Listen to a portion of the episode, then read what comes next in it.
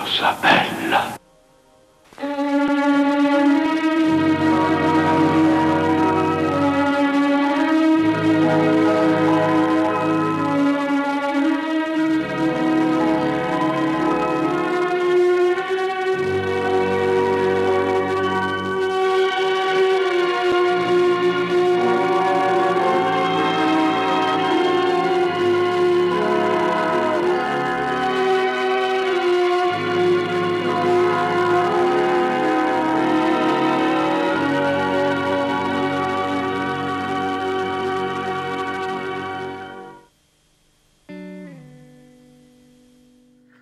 Oggi a Degenerando parliamo di speranza.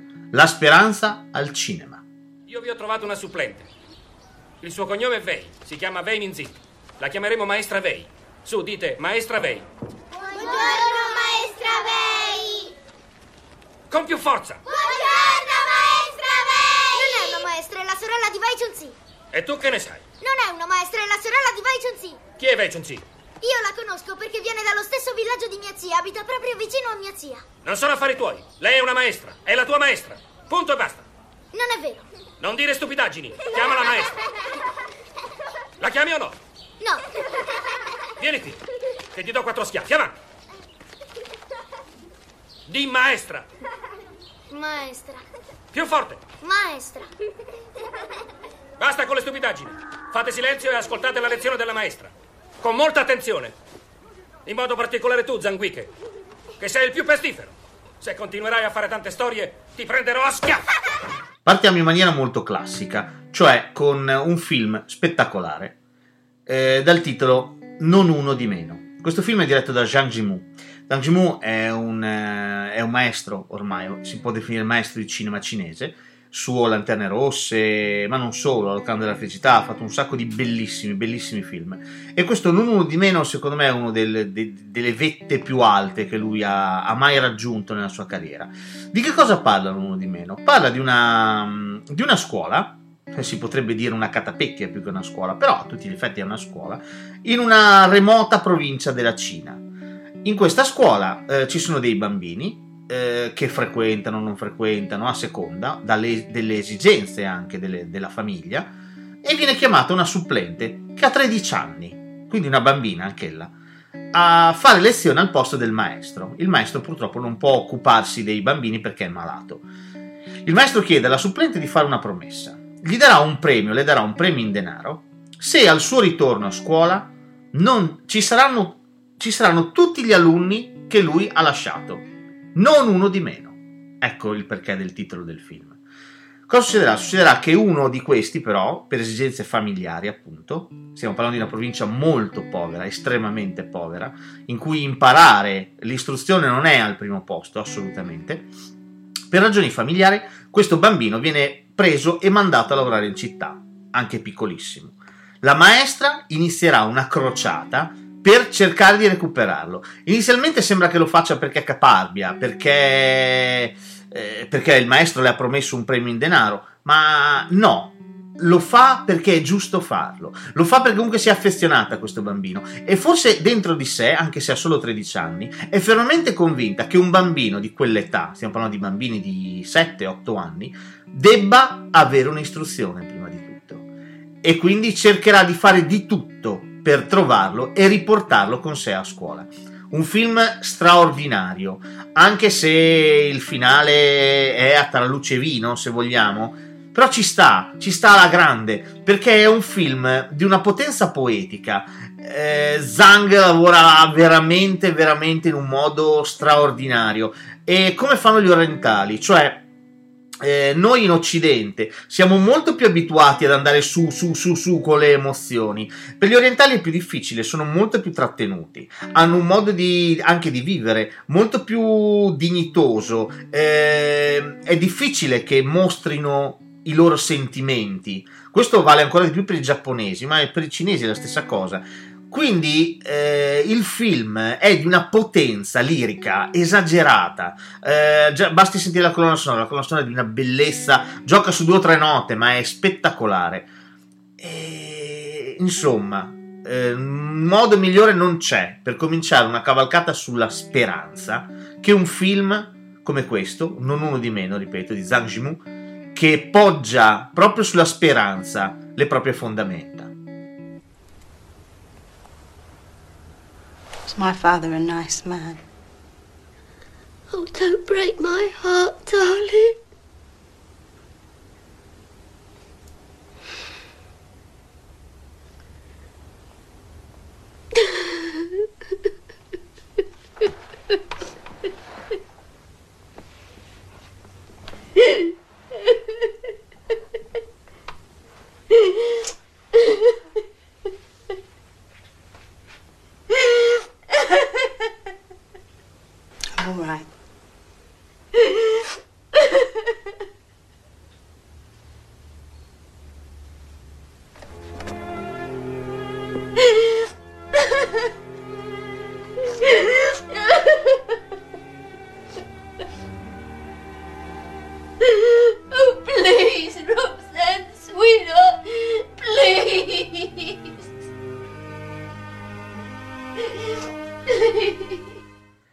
Veniamo a Segreti bugie di Mike Lee.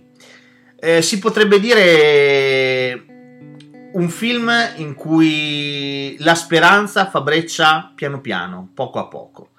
Di cosa parla Segreti bugie? Segreti bugie parla di una, di una donna di 31 anni, di colore, eh, che vive a Londra, in un sobborgo di Londra, che, morta la propria madre adottiva, decide di scoprire chi è la sua madre naturale. Scoprirà che la sua madre naturale è una donna molto frustrata, eh, piuttosto triste anche, che vive con una figlia che non capisce, non comprende, le due donne non si capiscono, e gli unici attimi di gioia di questa, di questa donna è frequentare il fratello, che è fotografo, che si chiama, ehm, a sua volta sposato, però non ha, non ha figli. E Le due donne inizieranno a conoscersi e mm, dapprima ci sarà resistenza, ma poi piano piano, nel cuore di entrambe, farà breccia ehm, il punto di vista dell'altra.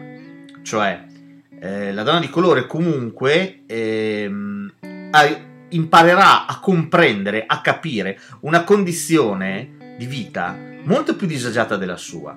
La sua madre, la sua madre naturale, è una ex operaia, quindi è molto molto umile, è anche poco istruita. Invece lei no, lei è istruita, è una donna colta, è una donna che si potrebbe dire ha avuto tutto.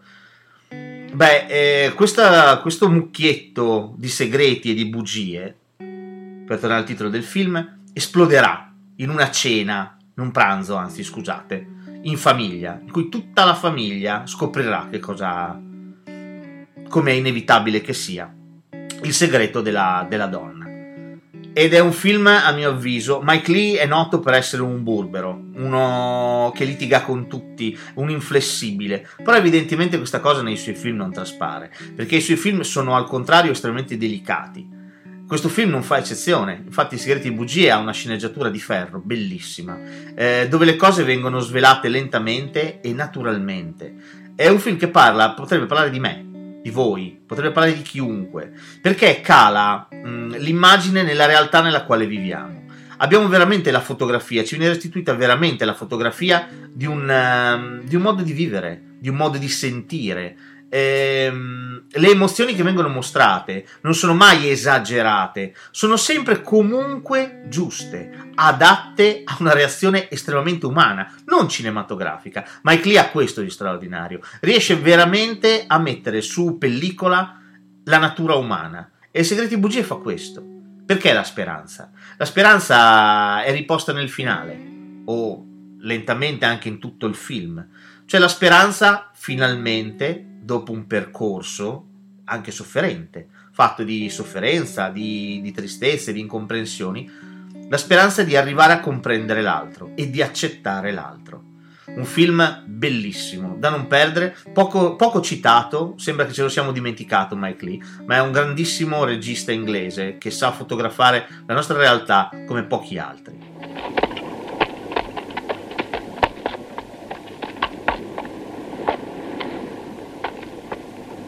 A tutti noi, per Dio! A noi!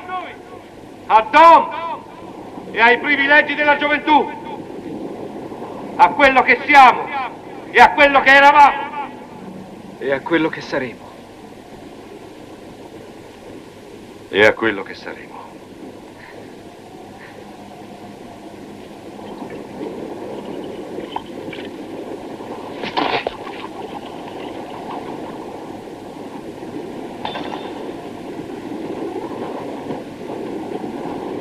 E veniamo a un tipo di speranza molto particolare, la speranza nel domani. Le promesse che il domani ci riserva. E quale film migliore per parlare di questa cosa di Fandango di Kevin Reynolds? Ora, Fandango quando uscì fu, fu bellissimo. Eh, io ricordo, rimasi entusiasta del film. C'era un giovanissimo Kevin Costner, l'allora super promettente Judd Nelson, che poi alla fine purtroppo finirà in nulla. Ma mh, mm, la forza di questo film sta eh, tutta in questi quattro amici che lentamente, ognuno è alle soglie di una scelta, il Vietnam è dietro, è dietro le spalle, è lì, è lì, sta arrivando, eh, di fare un ultimo viaggio insieme e di dissotterrare Dom. Bisogna vedere il film per capire chi è Dom e capire perché il senso di questo viaggio qual è. Però il senso è questo, il senso è veramente il ritrovare attraverso l'amicizia, attraverso l'unione, di qualcosa che c'è stato e di qualcosa che da lì in poi non sarà più in questo modo. Eh. Da lì in poi tutto cambierà, per forza cambierà. Ehm, nella ricerca di quest'unione c'è, attraverso quindi l'amicizia, eh, c'è la ricerca di una speranza. La speranza in un domani tradito, in un domani che, che è disatteso, in un domani che non sembra una promessa, ma sembra una minaccia. Quindi il, l'attaccarsi alle proprie radici del passato, alla propria infanzia, all'età in cui si poteva sbagliare, in cui si potevano fare sciocchezze, follie, e arrivare all'età adulta. Eh, la speranza di potercela fare, di poter riuscire a diventare adulti, adulti dignitosi, adulti che fanno scelte giuste. C'è tutto questo in Fandango di Kevin Reynolds. Dispiace dire che Kevin Reynolds farà una fine pessima, nel senso che via via nella sua carriera ha fatto film sempre peggiori dopo Fandango. Ha fatto Robin Hood, Principe dei Ladri, non me ne vogliate, ma è, è orrendo. Sempre con Kevin Costner. Eh, farà quel disastro di Waterworld. Dico disastro perché è un film che ha costato tantissimo, ma ha incassato nulla. Eh, set pieni d'acqua, una cosa titanica, sempre con Kevin Costner, e poi purtroppo flop. Eh, finirà a fare Montecristo e altra robetta. Eh, farà il, sequ- il, il, remake di Red Down, Alba Rossa. Ma veramente, veramente Kevin Reynolds finirà in, in disgrazia, si può dire. Cioè, le promesse messe in scena da Fandango purtroppo si riveleranno disattese. Un po' come forse quelle dei protagonisti del suo film, che sperano, credono, combattono, ma poi ripeto, il Vietnam è lì e non dovete pensare al Vietnam solamente come oddio vado in guerra, muoio. No, eh, il Vietnam per gli Stati Uniti ha rappresentato comunque una sconfitta, un'epoca di sconfitte. Da lì in poi è stata veramente una presa di coscienza eh, di una generazione, di una generazione che si è sentita sconfitta e tradita. Quindi un film che sì, riflette sulla speranza e su come la speranza forse a volte sia quasi impossibile da, da trovare, se non ricercandolo nel nostro passato. I'll be all around in the dark. I'll be everywhere, wherever you can look. Wherever there's a fight so hungry people can eat, I'll be there. Wherever there's a cop beating up a guy, I'll be there. I'll be in the way guys yell when they're mad. I'll be in the way kids laugh when they're hungry and they know supper's ready. And when the people are eating the stuff they raise and living in the houses they build, I'll be there too. E visto che di ricerca di speranza a tutti i costi stiamo parlando, è giunto il momento di parlare di furore del maestro John Ford. Ora John Ford è noto per aver fatto una serie di western, è il padre putativo dei western, ma non solo. eh, ha diretto anche tutta una serie di altri film spettacolari, tra cui questo bellissimo Furore con Henry Fonda. I più giovani probabilmente conoscono questo, questo titolo grazie a, a, una canzone di Bruce Springsteen, il famoso Boss. Eh, Bruce Springsteen tempo fa fece un disco acustico, fu il suo ritorno all'acustico, che si chiamava The Ghost of Tom Joad. Tom Joad, e la canzone in particolare The Ghost of Tom Joad, parlava proprio di furore, parlava di, di questo personaggio interpretato da Henry Fonda, Tom Joad appunto, e del discorso che lui fa alla fine del film. Di che cosa parla Furore? Furore racconta la storia di una famiglia, i Jod appunto, costretti ad andarsene dalla loro terra. Loro sono, sono mezzadri, sono contadini, loro lavorano la terra per vivere, lavorano la terra degli altri ovviamente, e sono però costretti ad andarsene perché la terra non frutta più. Quindi raccolgono tutto quello che hanno, armi, bagagli, parenti, nonni, chiunque, lo caricano su un camion e partono. Partono per dove? Per la California. Questa terra di promesse, questa terra promessa che sembra che possa dare lavoro, prosperità e vita migliore a tutti quanti, anche agli umili. Beh, i Jode scopriranno che non c'è terra promessa. Gli umili non hanno possibilità alcuna di farcela in un mondo come, come quello della Grande Depressione, non ce la possono fare. Eh, è un mondo comunque che favorisce eh, i ricchi o chi scende a compromessi. Eh, I poveri, gli umili, coloro che lavorano la terra, coloro che lavorano e possono contare solamente su loro stessi, non hanno nessuna speranza di farcela, non hanno nessuna speranza di poter ambire ad avere qualcosa di proprio. Ora, con gli anni il discorso di furore è cambiato. Adesso come adesso i poveri, gli umili hanno qualche cosa di proprio, o perlomeno gli è stato fatto credere di poter avere qualcosa di proprio. Eh, la casa te la puoi comprare con un mutuo che dura 20 anni, 30 anni, ti puoi comprare il cellulare, sempre a rate, eh, un anno, due anni, dieci anni, tre anni, fai il contratto con eh, la Vodafone, con la Team, con la Wind, con la 3 e ti fanno rate che durano tre anni, oppure ti puoi comprare la macchina sempre a rate. Questa è un tipo di illusione di ricchezza, un'illusione di poter avere qualcosa che si è molto radicata e sedimentata grazie dagli anni 80 a venire ora. E siamo rimasti gli stessi, però. Siamo rimasti dei mezzadri che lavorano la terra e cercano di sopravvivere per avere qualcosa di, di proprio, per poter andare avanti nella propria famiglia. Il resto sono solo illusioni di ricchezza ma non siamo ricchi, scordatelo, non siamo ricchi, non siamo, eh, non siamo benestanti, la classe media non esiste più. E Furore ci dice questo, Furore ci dice che probabilmente la speranza è mal riposta. Eh, è un film che la zera la speranza. Quella che passa la famiglia Jode è una vera e propria odissea. È un'odissea fatta di umiliazioni, fatta di privazioni, eh, perderanno anche qualcuno per strada, qualcuno morirà durante questo viaggio e alla fine del viaggio troveranno solo altre umiliazioni e altre privazioni che arriveranno a portare il protagonista, Henry Fonda, Tom Judd, ad abbandonare la propria famiglia. Quindi è un film di una potenza, di una, di una bellezza. Eh, il film si chiude solo nella parte, solo in versione originale solo nella versione americana. Non so perché in italiano, in Italia non è arrivata gli ultimi due minuti di film, ma nella parte finale eh, della versione originale del film sembra che un briciolo di speranza ci sia. E questa speranza, ancora una volta, è affidata alle donne.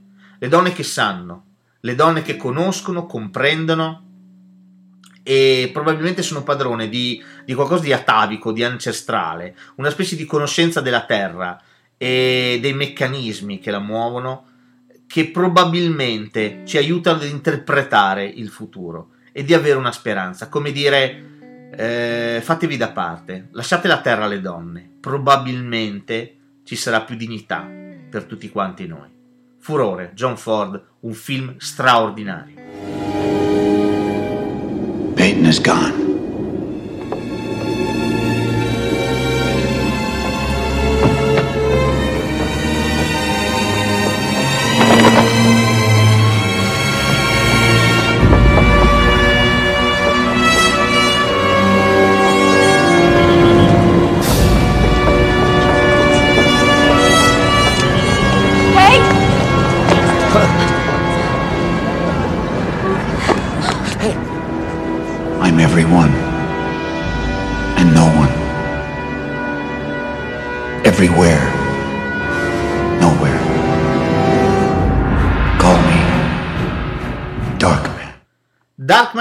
Film di Sam Raimi. Sam Raimi, per chi non lo conoscesse, è un regista straordinario, uno dei registi fondativi della mia, possiamo dire, cinefilia, cioè uno di quei registi di cui ho visto tutto, qualsiasi cosa ha fatto. Eh, ha fatto film eh, capolavori, film splendidi, film bellissimi. Non ha toppato praticamente mai. Forse Gioco d'amore, ecco, è un filmino un po' così, zoppicante. Però eh, Raimi è quello che ha fatto la casa, la casa, la casa 2 e l'armata delle tenebre. Questo basterebbe per lanciarlo nell'Olimpo dei registi straordinari. Non solo, ha portato a casa Spider-Man 1, 2 3 prima che ci fosse il reboot con The Amazing Spider-Man, francamente pessimi rispetto a quelli di, di Sam Raimi, e il Spider-Man 2 col Dottor Octopus con un Alfred Molina da urlo è un, un film che non sembra nemmeno un film di supereroi, tanto ti coinvolge, tanto ti prende. C'è la scena della metropolitana di New York quando Spider-Man viene accolto, abbracciato dalla città intera, è una cosa che ti, che ti leva il cuore, tanta è la potenza di messa in scena. Ha fatto un, uno dei noir più belli degli anni 90, che si chiama Affari Sporchi, in originale Simple Plan, film che vi invito a recuperare, magari un giorno ne parleremo, tanto è bello e tra i tanti film che ha fatto, ha fatto anche lo straordinario, meraviglioso, sottovalutatissimo Darkman.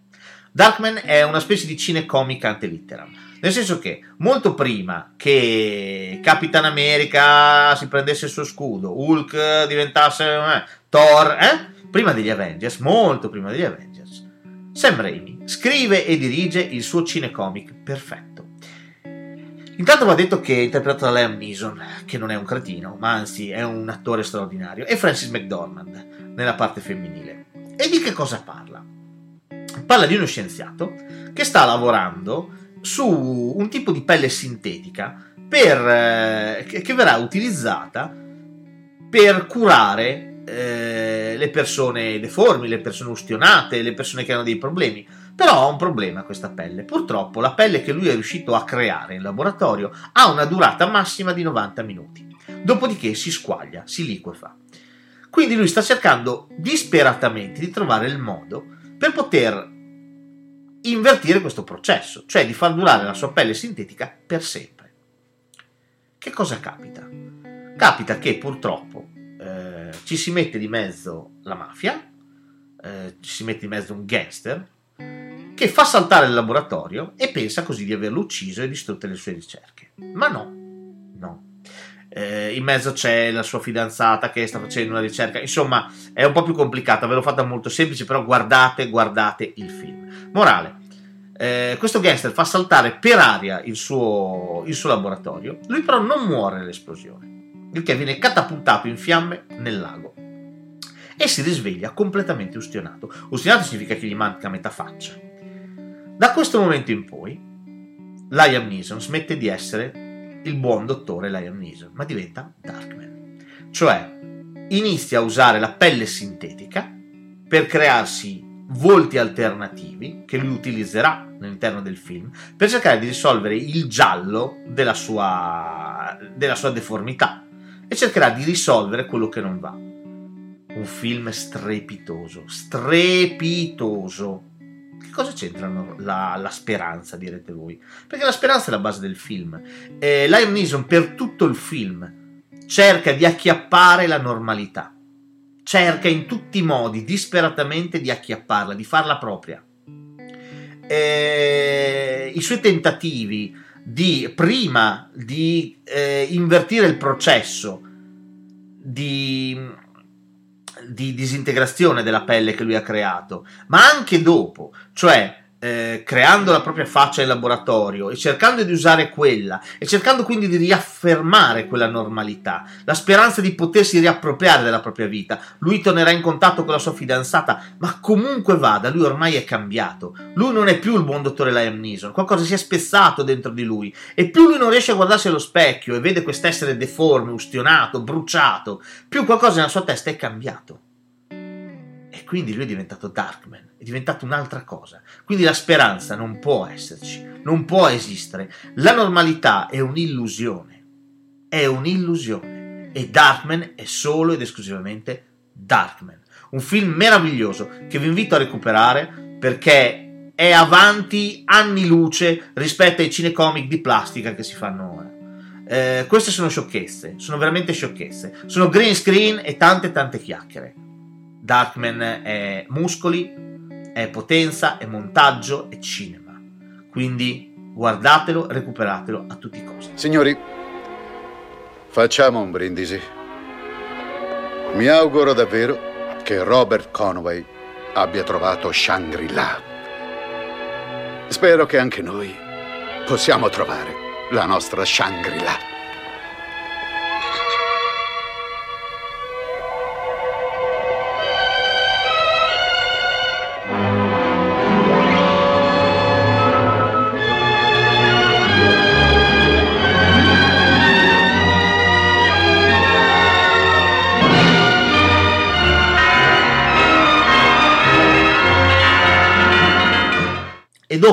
Bel po' di pessimismo, andiamo a chiudere con un po' di ottimismo. E parliamo di un film straordinario di Frank Capra, che si chiama Orizzonte Perduto. Ora, eh, io credo Orizzonte Perduto sia il film che dimostra che la speranza non muore mai, ma veramente non muore e non deve morire mai. Di che cosa parla? Parla di un uomo abbastanza straordinario che per una serie di vicissitudini cadrà al suo aereo, eh, porterà se stesso e tutta una serie di persone che ha con sé a Shangri-La. Che cos'è Shangri-La? Per più distratti, Shangri-La è una città mitica che dovrebbe esistere nelle montagne del Tibet, nascosta chissà dove.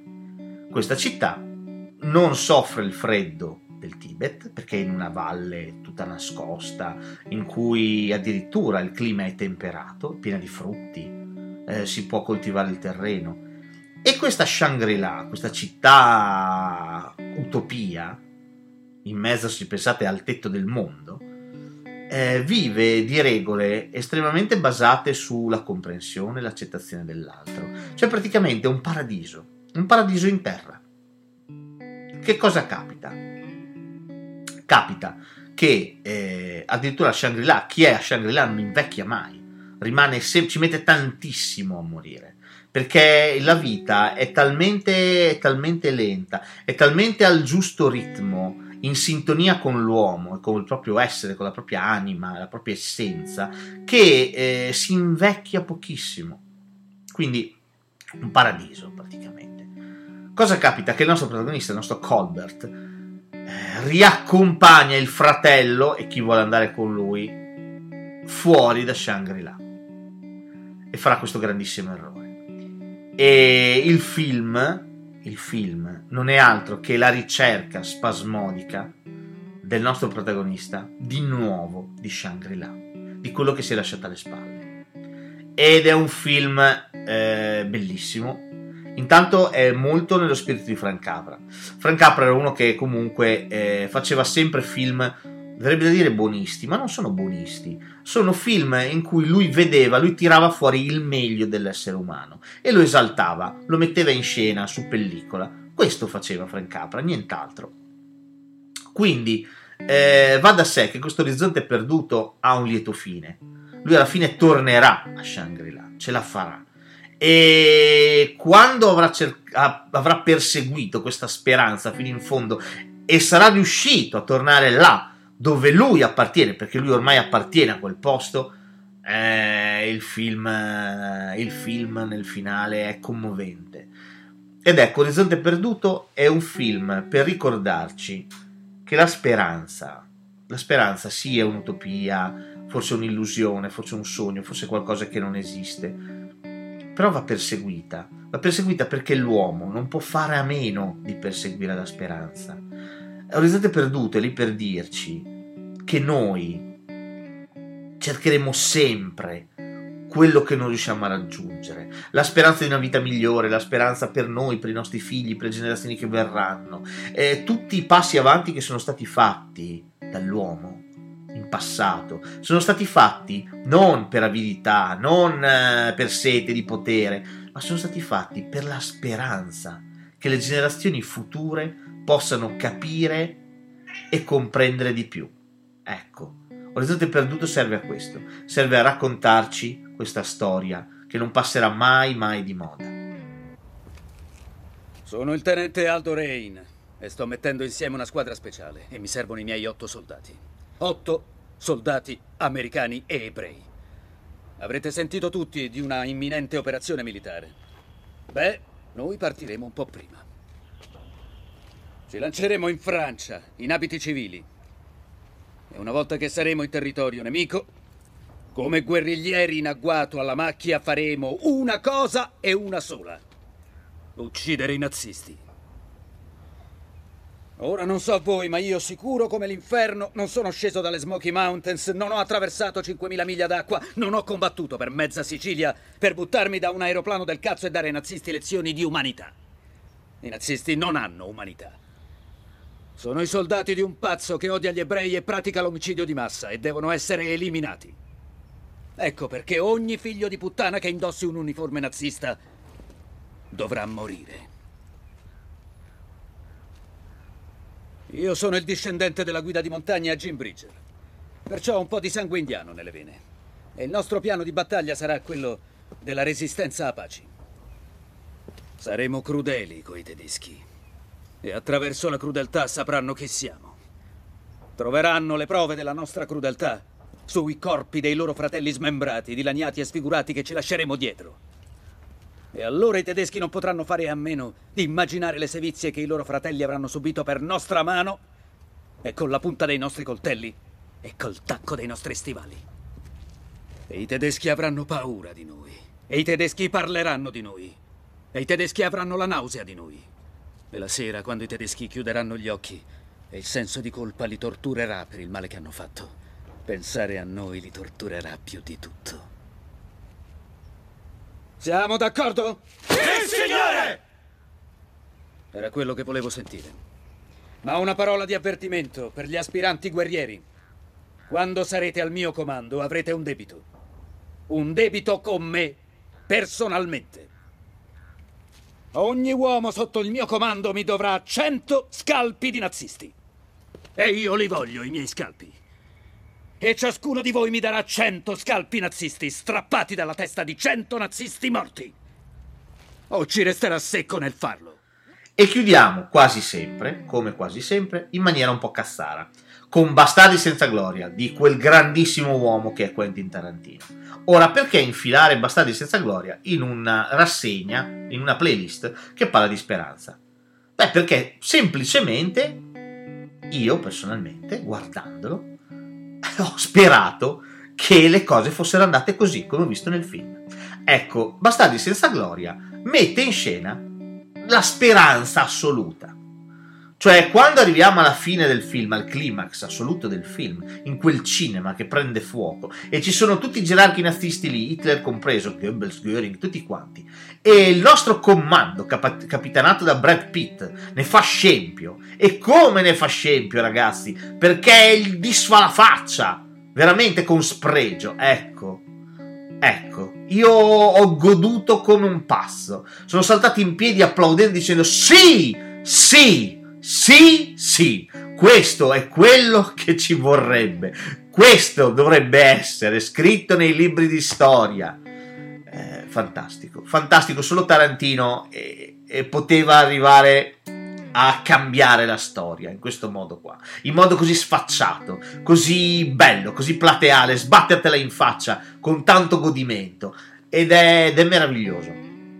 È meraviglioso. Bastardi senza gloria è un film strepitoso. Intanto è un film che se guardate bene ha già i prodromi di quello che sarebbe venuto dopo, cioè Django Unchained che è un western e adesso in uscita c'è questo Hateful Hate, anche questo un western. Già in Bastardi senza gloria c'è la scena iniziale bellissima in cui Shoshanna scappa nei, nelle praterie, nei prati e il nostro meraviglioso Christoph Waltz la guarda scappare. Quello è Sentieri Selvaggi, ragazzi. Quello è solo Sentieri Selvaggi. Quindi già il western inizia a fare breccia nel cinema di Tarantino. Non solo, Bastardi senza gloria è un film che parla di cinema.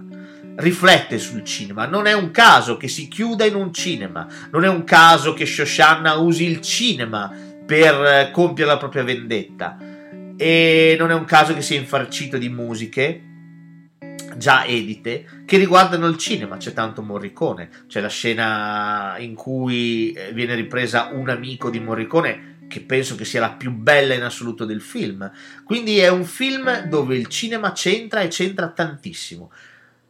L'unico consiglio che posso darvi è guardatelo in originale, perché Tarantino fa un lavorone dal punto di vista linguistico, cioè lui fa parlare i tedeschi in tedesco, i francesi in francese, gli inglesi in inglese. Questo filologicamente torna che è una meraviglia. Il problema del doppiaggio italiano è che appiattisce questa cosa, cioè l'unica cosa che mantiene è il tedesco. Cioè i tedeschi parlano in tedesco, quindi c'è la famosa scena spettacolare nella locanda che è tutta parlata in tedesco e sottotitolata. Però commette l'errore di far parlare in italiano anche i francesi e anche gli inglesi. Quindi appiattisce questo lavoro di, di linguaggio che aveva fatto invece Tarantino nella versione originale del film. Ecco, vi prego di recuperarlo in lingua originale, anche perché sentire Christoph Waltz che parla in italiano è una meraviglia, perché a un certo punto eh, uno dei personaggi che eh, eh, compongono il, il plotone di, di incursionisti di, di, Brad Pitt è italiano e quindi eh, Christoph Waltz a un certo punto parlerà italiano, quindi è una scena spassosissima. Comunque i film, ecco lo diciamo qua, forse non l'abbiamo mai detto nelle nostre carrellate, ma eh, i film andrebbero visti in lingua originale, assolutamente rigorosamente in lingua originale. Non è che voglio costringervi a guardare i sottotitoli, a leggere i sottotitoli, non è una presa di posizione spocchiosa. Ci sono due discorsi da dire. Il primo è che i doppiatori di 50 anni fa ormai sono morti. Quindi i doppiatori di adesso non sono bravi come erano bravi quelli di 50 anni fa. Primo anche 30 anni fa, eh. dico 50, ma anche 30 anni fa.